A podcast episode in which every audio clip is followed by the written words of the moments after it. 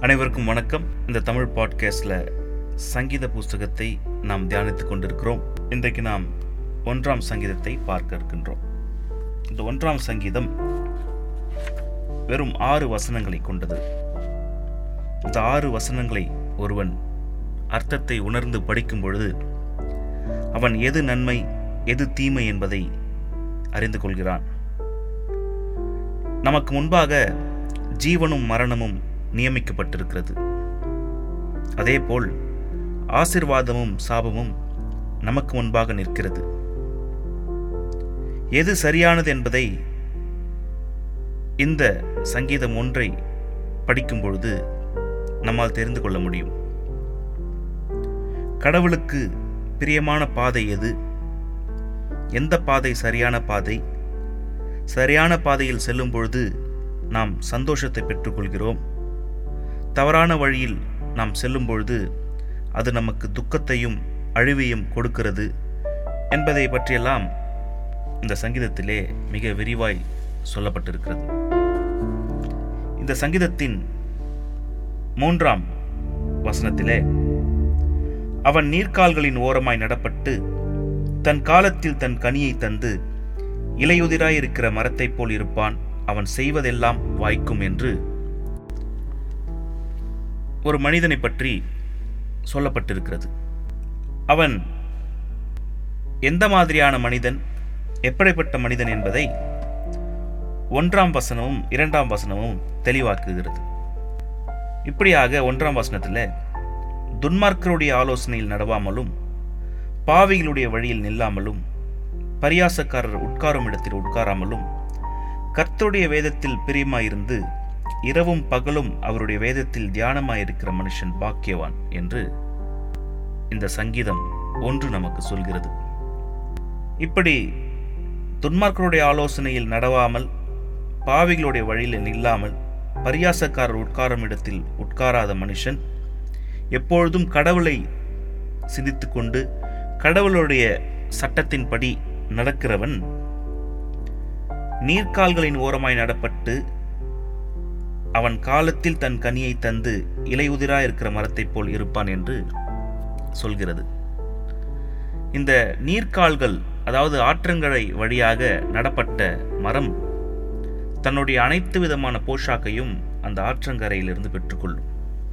அந்த ஆற்றில் இருக்கும் தண்ணீரிலிருந்து அனைத்து விதமான போஷாக்கையும் இந்த மரம் எடுத்துக்கொண்டு இலையுதிர் காலத்திலே அது இலையுதிரும் கனி தர வேண்டிய காலங்களிலே அது கனி தரும் எந்தெந்த காலங்களுக்கு எந்தெந்த கனியை அந்த மரம் தர முடியுமோ அந்தந்த காலங்களுக்கு அந்தந்த கனியை தந்து கொண்டே இருக்கும்.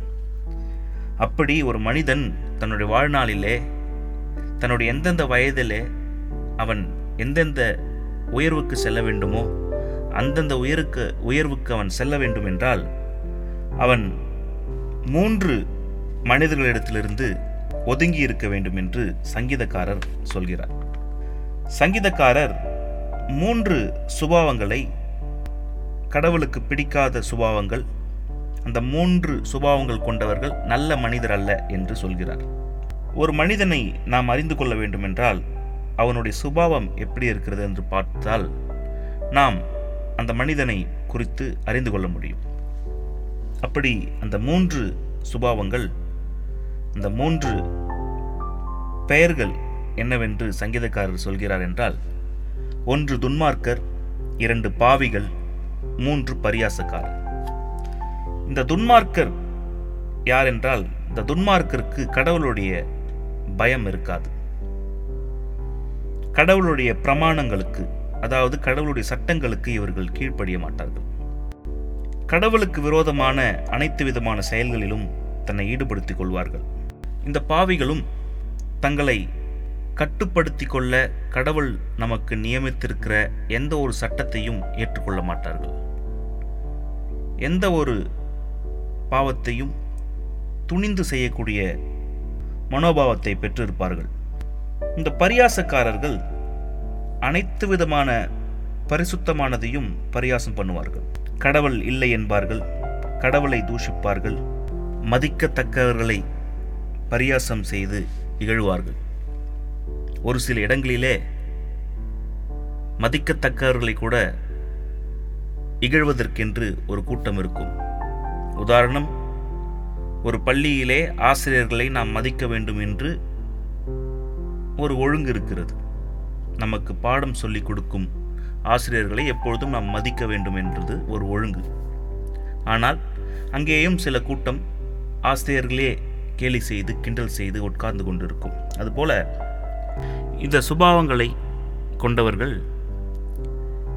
இவர்கள் வாழ்க்கையிலே இவர்களுக்கு எந்த ஒரு நோக்கமோ குறிக்கோளோ எந்த ஒரு ஆசையும் இருக்காது. இவர்கள் காலம் போன போக்கிலே போய்கொண்டிருக்கிறவர்கள் ஆகவே இவர்களுடைய சவகாசத்திலிருந்து தன்னை ஒதுக்கி கொண்டு எப்பொழுதுமே கடவுளுடைய வேதம் என்ன சொல்கிறது என்று அதை புரிந்து கொண்டு எப்பொழுதும் கடவுளுடைய வேதத்திலே பெரியமாயிருக்கிற மனுஷன் இப்படிப்பட்ட ஆசிர்வாதங்களை பெறுவான் என்று சங்கீதம் முதல் மூன்று வசனங்கள் நமக்கு சொல்கிறது. அடுத்து நான்காம் வசனத்திலே துன்மார்க்கரோ அப்படி இராமல் காற்று பறக்கடிக்கும் பதரை போல் இருக்கிறார்கள். இந்த நான்காம் வசனத்துல அப்படி கடவுள் நம்பிக்கை இல்லாமல் கடவுளை பகைத்து கொண்டு கடவுளுடைய வழியில் நடக்காமல் தனக்கென்று ஒரு நோக்கமும் இல்லாமல் பரியாசம் பண்ணி பாவம் செய்து சுற்றி கொண்டிருக்கிறவர்கள் காற்று பறக்கடிக்கும் பதரை போல் இருக்கிறார்கள். காற்றிலே தூசும் துரும்பும் எப்படி பறந்து போகிறதோ அப்படி ஒரு நோக்கம் இல்லாமல் சுற்றி கொண்டிருக்கிறவர்கள் தன் கால் போன போக்கிலே போய்கொண்டிருக்கிறவர்கள் அப்படியே அவர்களும் மடிந்து விடுவார்கள் என்று இந்த நான்காம் வசனம் சொல்கிறது. அதைத் தொடர்ந்து ஐந்தாம் வசனத்திலே ஆகையால் துன்மார்க்கர் நியாய தீர்ப்பிலும் பாவிகள் நீதிமான்களின் சபையிலும் நிலைத்திருப்பதில்லை. அவர்கள் காற்று பறக்கடிக்கும் பதரை போல் இருப்பதனால இவர்கள் நியாய தீர்ப்பில் நிலை நிற்பதில்லை இவர்கள் குற்றமுள்ளவர்களாக காணப்படுவார்கள். இவர்கள் நீதிமான்களின் சபையிலும் நிலை நிற்பதில்லை துன்மார்க்கருக்கு நீதிமான்கள் இருக்கிற இடத்தில் ஒரு வேலையும் இல்லை.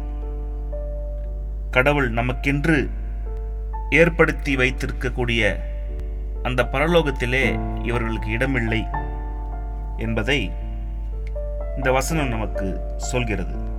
இறுதியாக இந்த துன்மார்க்கன் அழிவை சந்திப்பதற்கும் நீதிமான் ஆசிர்வாதத்தை சந்திப்பதற்கும் என்ன காரணம் என்று இந்த ஆறாம் வாசனம் சொல்லி முடிக்கிறது. கர்த்தர் நீதிமான்களின் வழியை அறிந்திருக்கிறார்.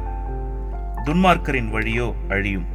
அதாவது கர்த்தர் கடவுள் நீதிமான்களின் வழியை அறிந்திருக்கிறார். நீதிமான்களின் வழியில் பிரியமாயிருக்கிறார் என்று கூட சொல்லலாம். அல்லது நீதியில் நடக்கிறவர்கள் ஒளியில் நடக்கிறார்கள் ஒளியில் நடக்கும் நீதிமான்களுக்கு கடவுள் எப்பொழுதுமே உறுதுணையாக இருப்பார். துன்மார்க்கரின் வழி இருளிலே நடப்பதனால அந்த வழியை கடவுள் விரும்புவதில்லை என்று அர்த்தம் கொள்ளலாம். துன்மார்க்கரின் வழியை கடவுள் அறியாதிருக்கிறார். நீதிமான்களின் வழியை அறிந்திருக்கிறார் என்றால் அப்பொழுது துன்மார்க்கரின் வழியை அறியாதிருக்கிறார் என்பதை பொருள் கொள்ளலாம். அறியாதிருக்கிறார் என்றால் சகலத்தையும் படைத்த ஆண்டவர் அதை அறிந்து கொள்ளவில்லை என்று அர்த்தம் கொள்ளக்கூடாது. அதை அவர் விரும்பவில்லை.